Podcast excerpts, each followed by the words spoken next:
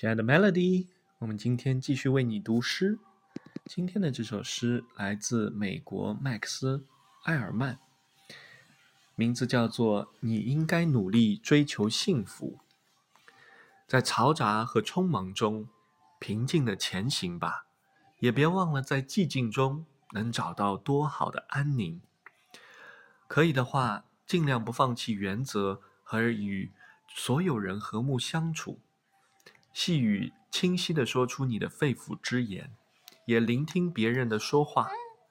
别人的话纵然又枯燥又无知，总会有他们的故事。避开大声吵闹和好斗的人，他们是扰乱人性的心性的人。不要跟其他人比较，否则可能变得虚荣、自负而愤愤不平。因为一定有人比你伟大，也一定有人比你渺小。享受计划，也享受成就，无论自己的事业有多卑微，维持对他的兴趣。在一生多变的命运中，它是你真正拥有的东西。谨慎处理生意，因为这世界充满着欺诈。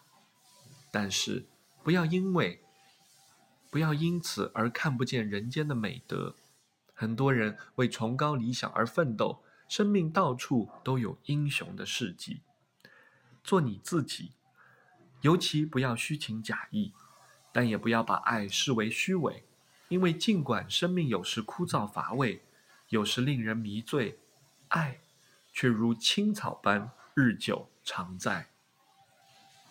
不轻视因年老而获得的阅历，并得体舍弃年轻时拥有的东西，培育心灵上的力量，以面对突然而来的不幸。但不要杞人忧天，以致心神不宁。众多的恐惧源自疲乏和孤独。要既不于归，又善待自己。你是宇宙的孩子，身份不次于树木和星星。身处这里是你的权利，不管你是否明白它的奥秘。毫无疑问，宇宙在展现着原本应有的样貌和规律。因此，不管在你心中上帝是什么模样，和他和睦相处吧。